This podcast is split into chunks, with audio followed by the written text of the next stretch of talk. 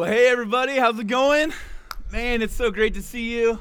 Go ahead and find your seat. We are going to have a teaching from the scriptures here in a minute. You guys, we're doing it. We're doing church. I'm so excited. Uh, thank you for making it out, braving the heat. I got to be honest, um, my skin tone is not designed for this level of sun intensity. So I'm up here like getting melanoma or something like that. But it's all for the kingdom of God, and this is going to be a great time to, together tonight. I'm thrilled to be opening up the scriptures with you. So, if you wouldn't mind, open with me uh, to Matthew chapter 6, which is where we're going to be for most of our time together. Um, and also, just wanted to mention if we haven't had a chance to meet yet, my name's Andrew, and I'm one of the pastors. And um, again, I consider it a huge, huge privilege to be a part of leading Jesus' church. And this is such a unique time uh, to be leading in the church and to, uh, to be a Jesus follower, especially given the moment that we're living in with COVID 19, social unrest, and all of it. Um, but we really believe that there is a unique thing that God wants to do in our generation and in our time. And we believe that Jesus and the scriptures have a lot to say about that. And so last week, if you were here, we, we kind of kicked things off, or maybe re kicked things off um, after several months away from this sort of uh, gathering. And we started, and we talked about the place of encounter as being the, the starting place uh, for the future of the church.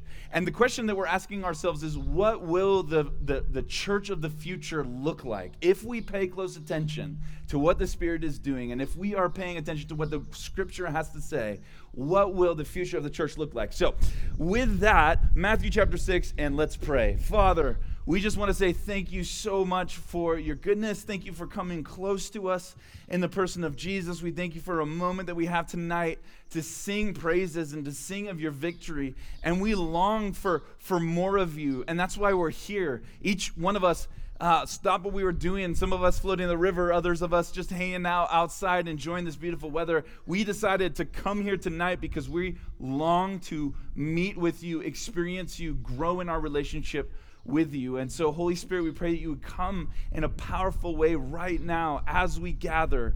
And uh, we, we really want to hear your voice and not just the voice of, of, a, of a man, although I'm up here and, and sharing the scriptures. We really want to hear from you. And so, God, would you speak in a powerful way? In Jesus' name, amen. Amen.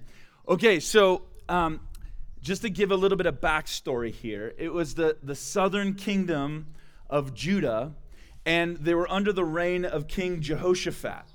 And Jehoshaphat was the king during this time in Israel's history where there was a lot of war. There's a lot of turmoil, there's a lot of distress, all kinds of it. And so they were facing, at the time of the story I'm about to read, they uh, were uh, facing several armies that were, um, had a lot more power than they did, military strength than the Israelites did. And so, what King Jehoshaphat does is he gathers all of Judah together at the temple. And, he, and, and when he gathers there, he, he leads them in a prayer. And this is what he says. Verse 12 of Second Chronicles chapter 20. We don't know what to do. We don't know what to do, but our eyes are on you, God. And then the men of Judah, with their wives and their children and their little ones, they stood before the Lord. And I, this is such a profound statement about what to do in moments of crisis. So, prayer for them, prayer was not like a last resort. You know what? We've exhausted all of our resources, all of our other options, and you're all we've got. That's not what the kingdom of Judah was doing at this time. They, they could be frantically going about their business, doing things in their own strength to try and win this battle. But instead, they have said, We are choosing to connect ourselves with you as a matter of first importance. And this, particularly the moment that we live in, this is a kind of, you could call it suffering that's unique to our generation that I know of, none of us have been through any kind of a moment like the one that we're in right now. Uh, sort of in the middle of a global pandemic, social unrest all around us, and all of these things, they're going on all around us, and there's lots of things that we could be filling our time doing.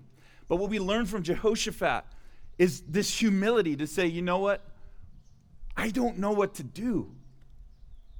Imagine the king saying that to a whole army of men and their families as they're about to go out to battle. And he says, I don't know what to do. But our eyes are on you, Lord.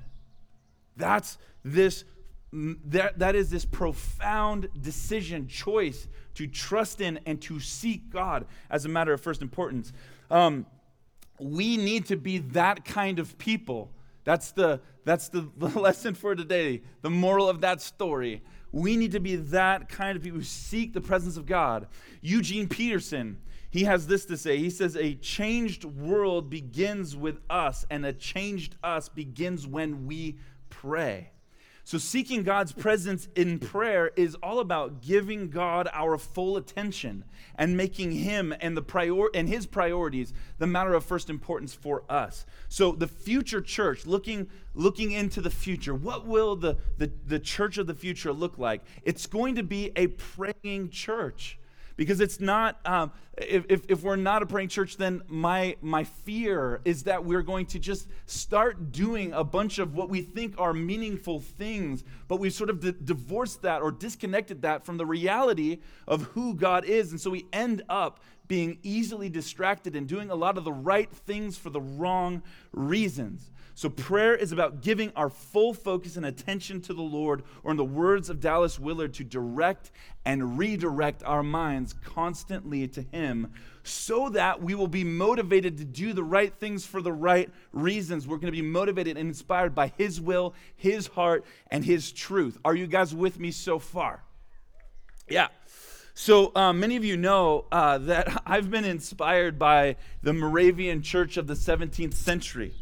Uh, was this little, little small church of refugees, and they decided uh, after a moment of uh, disunity that turned into this beautiful moment of unity, they decided that, hey, you know what? We don't know what to do, but what we do know is we're going to go to the fa- to the throne room of God and seek God and his face. That's what we know for sure. This is going to be the thing that defines us is that we are going to be people that seek after God. And so for a hundred years, they had a 24-7 unbroken prayer meeting, and that led to the Moravian revival of the 17th century. And we're still, whether we know it or not, experiencing some of the ripple effects of a little prayer meeting that started over 350 years ago and lasted over 100 years.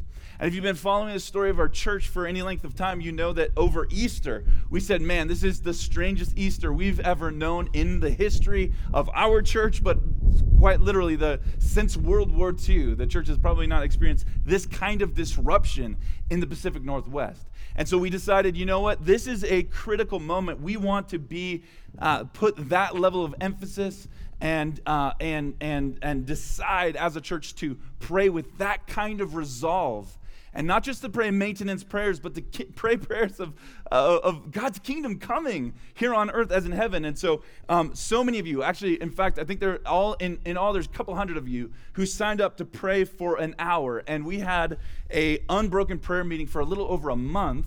And I'm so excited about that. But I'm here to say that that was only the beginning of our, our church's journey into a life of so much more than just few prayer meetings off and on. We want to be a praying church. Seeking God's presence is going to be the thing that defines us going forward. But we have a problem when it comes to prayer, which I'm going to get to in just a second. We need to learn from Jesus. So for Jesus, prayer is woven into the fabric of his everyday. Woven into the fabric of his everyday. Uh, Luke chapter 5 says that um, Jesus often withdrew to lonely places and prayed. Luke chapter 6, one of the days that Jesus went out to the mountainside to pray, and he spent the night praying to God. Luke chapter 9, Jesus was praying in private. And of course, there's also this one out of the, the, the, scene from the Garden of Gethsemane where Jesus prayed for several hours leading up to his arrest and eventual uh, crucifixion. And he prays this line that's so famous, it almost becomes, um, it, to us, we've sort of uh, forgotten how to hear it, but it's such an important word. Jesus says, Abba, Father. All authority has been given to you. Everything is possible for you. Take this cup from me. I don't want to go to the cross. Yet not what I will, but what you will. So, you guys, these are just four of literally dozens of scriptures that I could share with you that talk about the kind of time and the, the, the type of intentionality that Jesus had in prayer. So, hopefully, you're starting to recognize that prayer is, again, woven into the fabric of Jesus's daily life. And at almost every turn, especially when his life is busy, sometimes all through the night, Jesus is stealing away to lonely places in order to just simply be with the Father and to pray. Uh, but what about when he's overwhelmed and he's up against the ropes and he's about to go to the cross on the brink of disaster? What does Jesus do then? Well, that's when Jesus decides to pray some more. And he's raw and he's honest and he's desperate. Something like, God, I don't want to do what I know I have to do. If there's any way that you can take this away from me, please do it. But then, not my will, but yours be done. Of course, we all know the rest of the story, and this is what's super, super powerful. Super powerful. Through this honest, raw, desperate prayer, the Father gives Jesus the strength and the courage to take within himself the, the weight of, his, of humanity's evil and to claim victory over sin and death on the cross. Which, by the way, you guys, is the climax. It's the climax of the story of God uh, in history, and prayer is right at the center of it. It's right at the center. So the, ch- the, the, the church of the future has to be the church that gets this that doesn't just kind of like let it pass through their ears, be like, okay, great, another sermon on prayer. What's next? No, like, listen, we need to be this kind of church that seeks the presence of God as a matter of first importance. But we have a problem when it comes to prayer. Often, our experience with prayer is so much different than Jesus' experience. We get the sense Jesus' uh, uh, vision for prayer and his time in prayer is vibrant and beautiful and amazing for so many of us, the way that we experience prayer is it's stale, it's boring, we lose track of it, we're, we're distracted, and all of that. For many of us, we might actually relate to the songwriter poet David Ramirez, who actually spends a lot of his, uh, uh, his songwriting on deconstructing the Christian faith of his childhood. I don't think he uh, any longer considers himself a, a, Jesus follower, but he grew up in a Christian background and now he's a singer songwriter, goes around and plays in bars and all of that. And one of his songs has haunted me for years. He says this How the hell am I supposed to knock on heaven if I can't even find the door?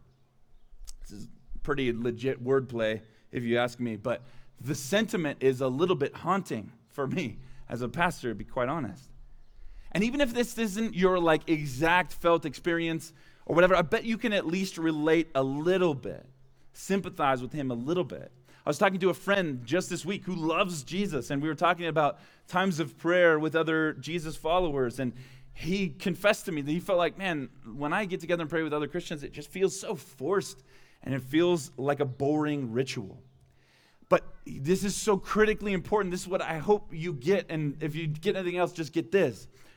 That's not Jesus' experience, and he's not welcoming you into a stale, flat life of prayer. He has something much more robust in mind. He, in fact, I think he wants to blow up that paradigm that you have. The prayer, he says, the prayer of a righteous man or woman is powerful and effective. He says that ask the Father whatever you want in my name, and he will give it to you.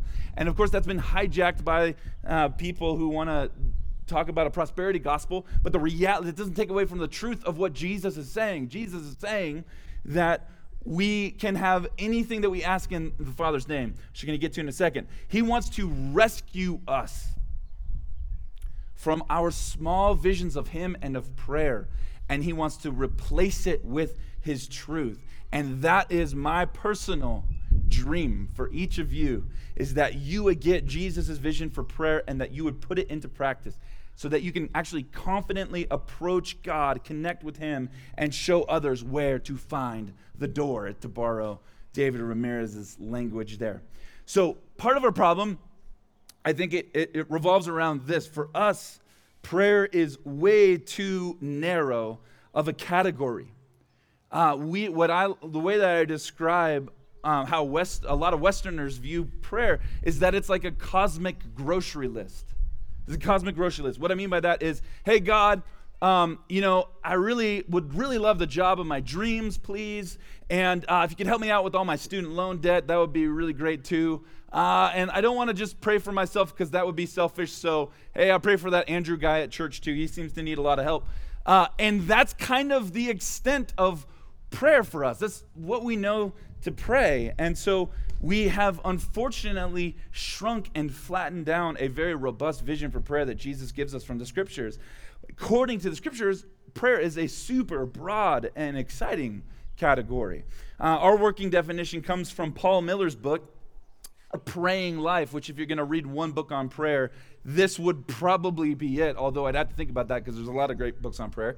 And he says this prayer is the medium through which we experience and connect to God. Okay, so not just a few minutes before church or a quick little something before the before dinner starts and it's not only in a moment of crisis it's the primary way that we connect with and experience god all throughout our life is to pray to the father so um, you were designed for this. You were made for this. You find uh, your home and your greatest sense of peace in the presence of God.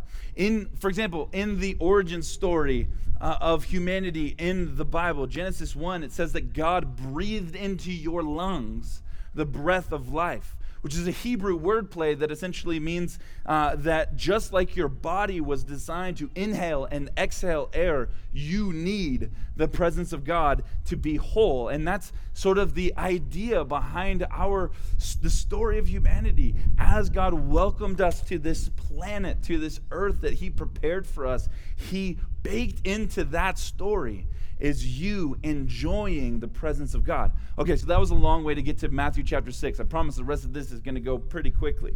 How do we get there? So, if we're going to follow Jesus' footsteps and we're going to pray the way that he prayed, we need to listen and pay attention to the things that he says about prayer. So, he teaches us to pray in Matthew chapter 6. Our Father in heaven, verse 9.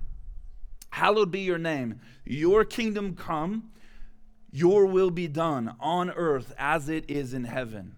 Give us today our daily bread, and forgive us our debts as we've forgiven our debtors, and lead us not into temptation, but deliver us from the evil one. Okay, so hopefully uh, this is not a new text for you to study, but hopefully we're going to uncover some things here that you maybe haven't seen before, or maybe it's just in a fresh way so that you can practice praying and seeking the presence of God this week.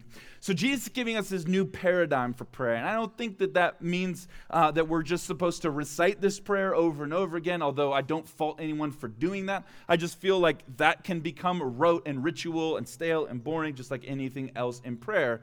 So, he's teaching us a pattern for experiencing and connecting with God as a part of our normal everyday life and our time our daily rhythms of life with God. He's just wanting to give us a pattern for how we pray. So there's a ton that can be said about this. I'm only going to touch on 3 parts of this pattern. It's actually much bigger than that, but we just don't have time for all of it today. So number 1, if you want to know how to pray, the first thing that we need to know is we need to call out to him as Father. Like, God is your Father, which I know, again, is uh, probably quite familiar to many of you, but I want to point out why this is actually very significant. If you're gonna, if you're gonna pray, you need to know who it is you're praying to, what he's like, and what his character is like, and what your relationship is to him right? So you can't just call out to him if you don't know the basis of your relationship. But calling out to him as Father, it's, it's, we're, again, we're not reading off the cosmic grocery list. We're actually, uh, it's this, this idea of calling God Father is redefining and reorienting our, ourselves around the reality that we are God's children. He is Father, and we are His, uh, his kids. He's sitting on the throne of heaven, and He has all authority in heaven and earth. And He says, Hey, guess what? You have full access to me because you're my daughter, you're my son. And I just love that. So A.W. Tozer, he famously wrote, What you think about God is the most important thing about you. Why? Why is that true? Well, it's true because your whole concept of reality, spirituality, life, it flows from who you conceive God to be. And that's particularly evident in how we pray. We pray based on our uh, the fundamental reality about how we believe God is and how, who what he's like. So, for example, if we have a deistic view of God, that He's far off and that He's aloof, He's not really paying attention to what's going on in your life, if that's how you think about God, man, prayer is a last resort. It's, it's ritual, and we'll have barely any faith that God is going to do anything about it or answer us because, quite frankly, He doesn't seem to care. If you think God is angry with you, you're going to be insecure when you pray, maybe even afraid of God when you pray. But if you think He's withholding, you might think, hey, you know, He you might be anxious just about uh, the fact that He might not give you what you truly need. If God is boring to you, if the concept that you have in your mind about God is boring, then you'll, I doubt that you'll actually pray at all. I was uh, listening to a podcast by this uh, pastor uh, from New York City, John Tyson, and he had something really great to say about this. Um, he says this uh, unless you break the stronghold of false images of God in your mind, you'll never be drawn to pray. The angels have been locked in a room for with God for thousands of years, and they still haven't gotten past the word holy. Holy, holy, holy. If you're bored with God, you may be the person who's boring. He said it, not me. Or it could be that you're just too distracted by the trivia in our culture. When you break through that boredom, you'll be drawn to the glory of who God really is. Now, I don't know about you, I think he's really on to something. I believe that our small, uninspired vision for prayer is indicative of our small view of God. And that's not to make anyone feel ashamed Quite the opposite. I just want us each to walk in the fullness of what God has, has given us and say yes to the things that He says are available to us because we are His children.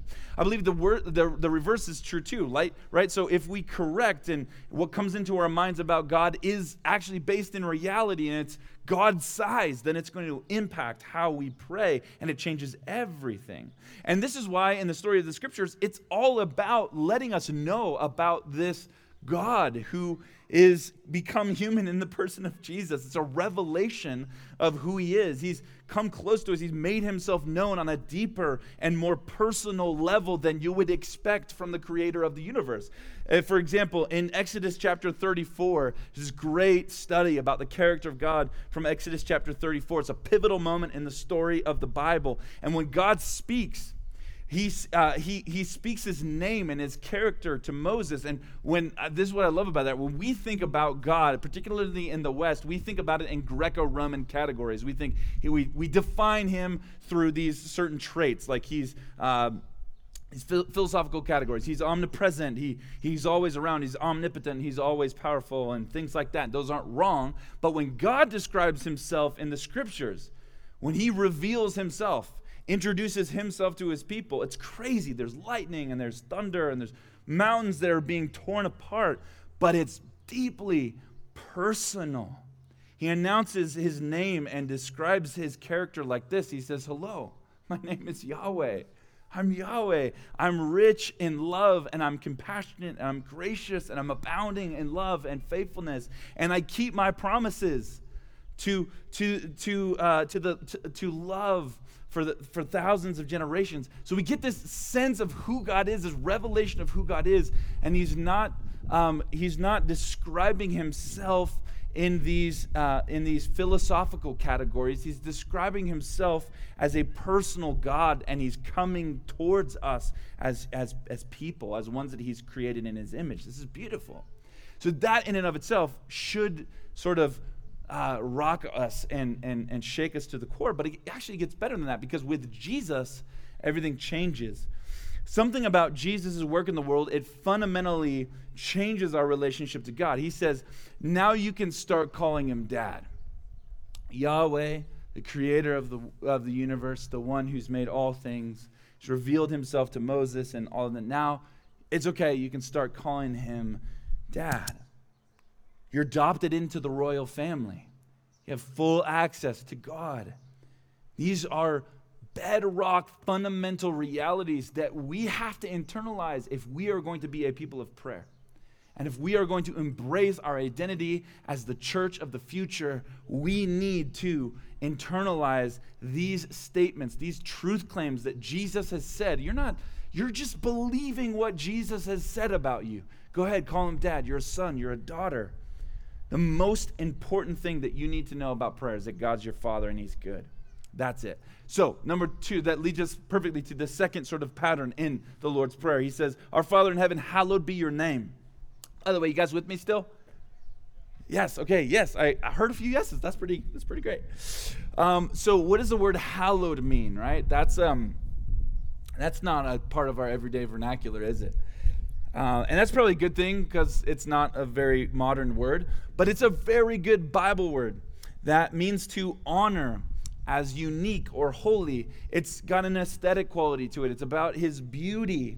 Uh, so when you encounter and you make yourself aware of the presence of God around you, you're drawn to enjoy him and enjoy his presence. In fact, um, we're still not asking God for stuff. Did you notice that? We're still not asking God for stuff. This is the second sort of pattern or rhythm in, in the prayer, and we're not asking for stuff yet. And we're going to get to that in due time. But Jesus is pointing out uh, this much bigger reality that the primary goal in prayer is, frankly, to enjoy the presence of God. Not for all of your situations to change, although that is a part of prayer. The primary goal of prayer is to simply enjoy the Father's company. And if you're a parent, you know what this is about. Your kids come and ask you for stuff, and all of that's fine. And you love to give your kids what they want in a lot of cases. Not all the time, but in some cases.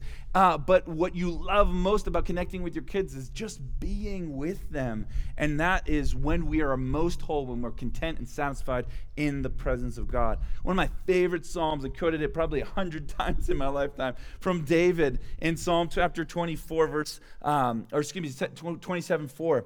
One thing I've asked from the Lord, this only do I seek, that I may dwell in the house of the Lord all the days of my life to gaze upon the beauty of the Lord and to meditate in his temple or to seek him in his temple. And then verse 6 says, I will sing and make music to the Lord. Hear my voice when I call, Lord. Be merciful to me and answer me. My heart says to you, Seek his face. Your face, Lord, I will seek.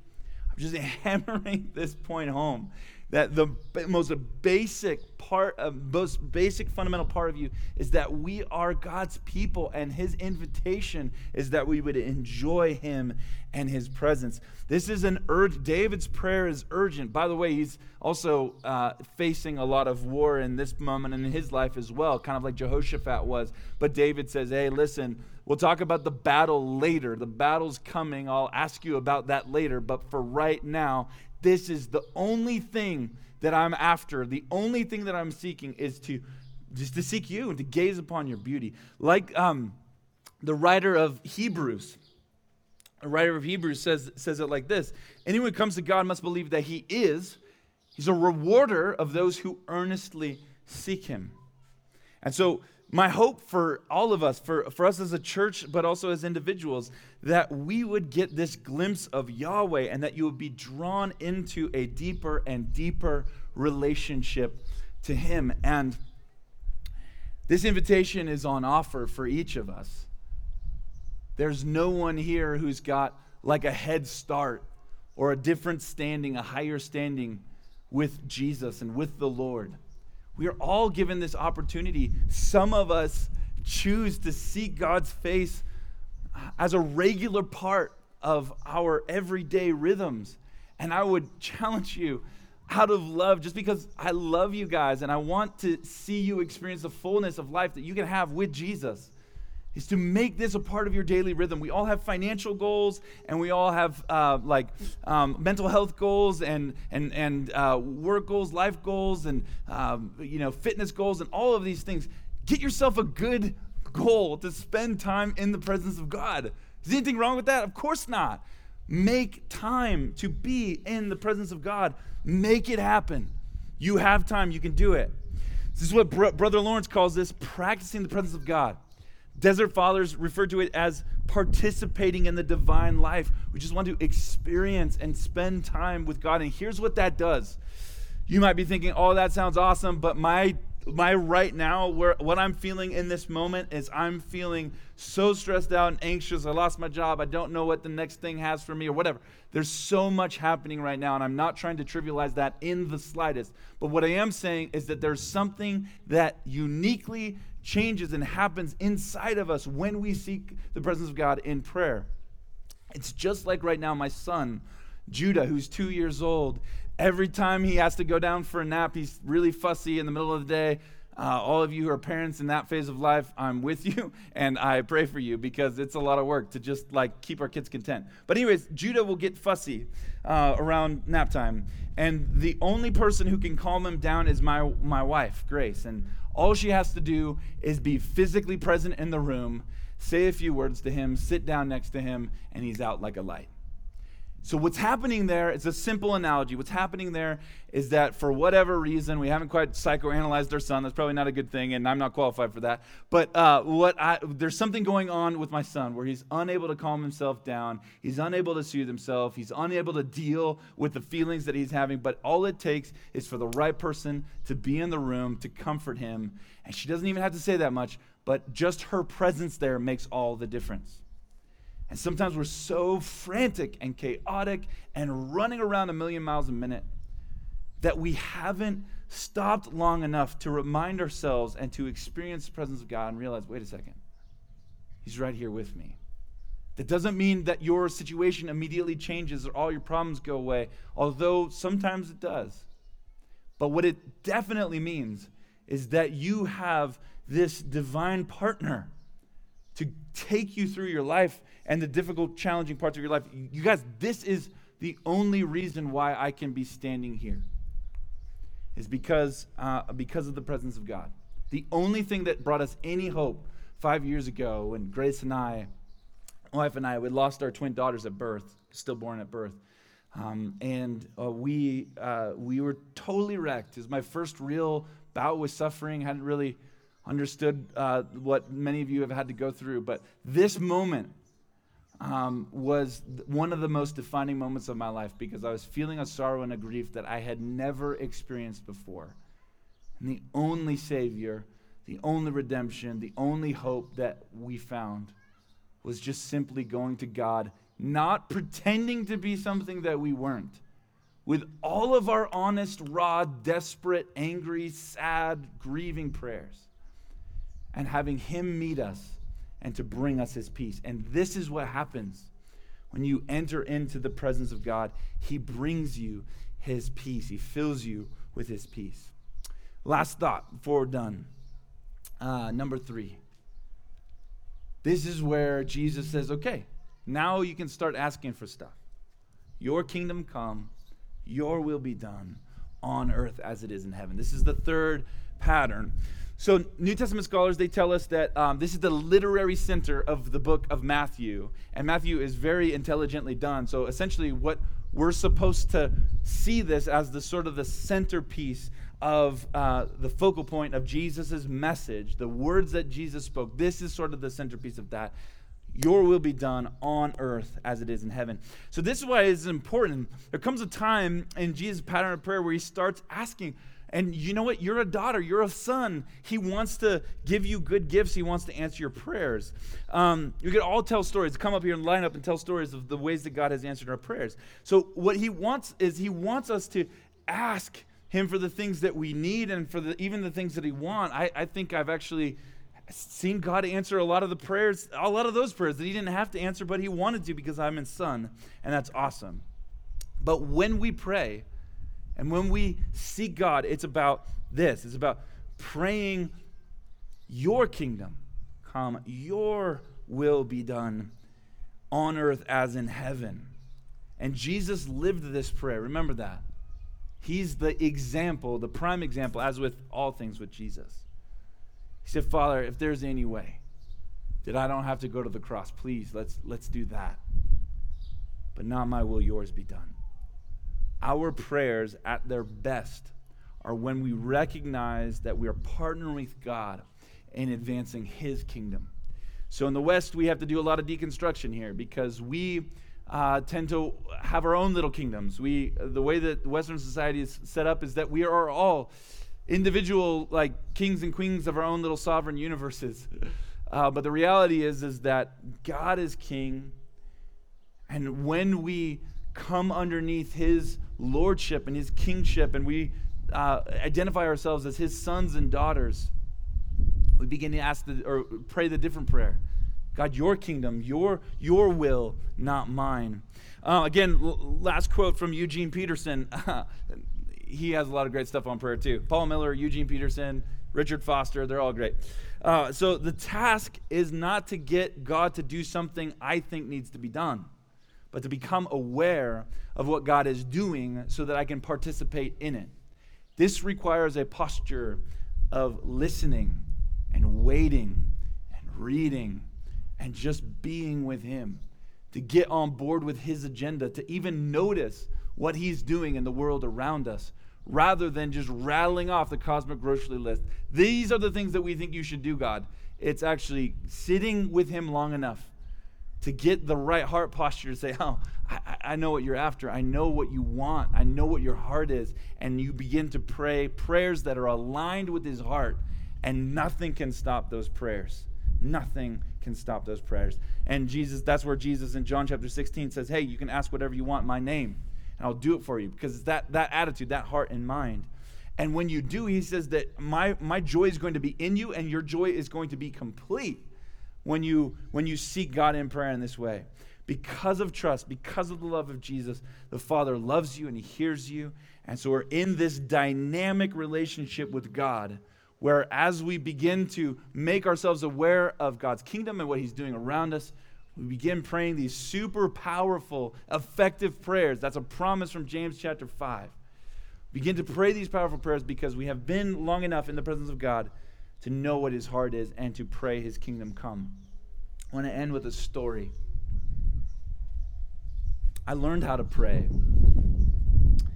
In 19, I, I spent my whole life in the Christian church up until that point, sort of radically um, converted at 17.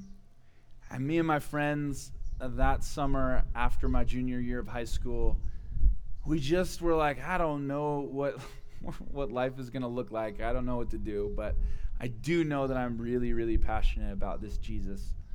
And so we're going to worship and we're going to pray. And so we would spend sometimes hours on end the, through the middle of the night, just, just praying and just seeking the face of God. And that's where I met, that's where I really met Jesus. Real satisfaction for my soul. And I went to this uh, little Bible college on, uh, on Maui, and it was a fantastic year and a half or so of my life, sort of like a gap year program. And it was amazing. And um, I was so poor. Uh, we had no money, and uh, so we didn't have a TV. Uh, the internet was terrible. This was pre Netflix, so there wasn't even any of that. And so I would get done with my homework at night, and uh, we had some friends, and we would just like hang out and sh- shoot the breeze and stuff like that. And then I would just go, you know what? Well, what am I going to do with the rest of my time? And uh, for whatever reason, one of the first days that I was on Maui, I just said, well, I've been hearing all these great things about Maui sunset, so I walked down to the to the ocean, which was just a few blocks away. I just sat there in the sand by myself I watched the sun go down, watched the stars come out, watched the shooting stars start to happen. I just found myself in conversation with the Lord. I said, wow, this is incredible. This is beautiful. God, tell me more about who you are. Sometimes I have my Bible and I would open it and I'd read some scripture, sort of pray it through, and, and it's like, wow, this is super powerful. So I go home walk home and all my roommates are doing God's know, God knows what. I'm just there going, man, I, guys, I just had this awesome time with God on the beach. And uh, like, man, I don't know what I've been spending my time doing all my life, but this is where it's at. Like, it's where it's at. So the next day, I, I, I was like, shoot, well, same sort of thing happened. I'm like, I guess I'll just go back to the beach then, just spend some more time with God. And this thing that was just sort of happenstance became a rhythm, which became a habit, to where I, I went the entire year plus that I was there every single night. Going like, there's nothing better to do. Like, I can't think of something that I would rather do than to just go and to sit at the water's edge and Just have a conversation with my God. He's given me the permission to call him Father. He's welcomed me in to his family. You guys, I've, I've, I've studied the, the, the, the scriptures. Been to several different academic institutions studying the scriptures. I've I've listened to a lot of podcasts. I've been to a lot of churches. I, have taken a lot of online Bible class. I, I've done all of these things. I have not met God or experienced God in a richer way than my times alone with God. And I got so jealous for that time. There's nothing else, like, no one could distract me from getting down to the beach and just spending some time with the Lord. And what I learned is that I, I would go sometimes with a ton of expectation that God's going to answer all my problems and fix all my issues or whatever else. But what I found is that's not really how it worked. Seeking God is about surrendering my agenda and just spending some time with Him. So sometimes it was like a, a major things would happen breakthroughs in my spirit, things that God would speak, scriptures that He would sort of just like uh, implant on my heart. But then other times it would just be just casual and, and just pretty simple and just a man hanging out with his father. I got to lead people to Jesus that way. And in all of my life and study, and all of the things that I've done, nothing has made more impact in my life than getting alone with God in prayer. And I, I hope you hear my heart here. This is why I do this. Roasting in the sun on Sunday evening. I do this because you need Him too, like me. This is my little attempt to hopefully invite you.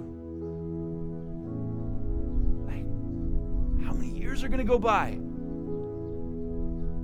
where you're going to make excuses about not making this a priority in your life? I'm not saying this because I'm, I'm judging or shaming. I'm, the reason I'm saying this is because I deeply love you. And somehow we've twisted this in our culture and we're missing out. We're missing out. And I'm just your friend, just like, please don't miss out anymore. Please don't miss out on the presence of God. Please don't miss out on this friendship. Please don't miss out on this opportunity that you have to be with Jesus.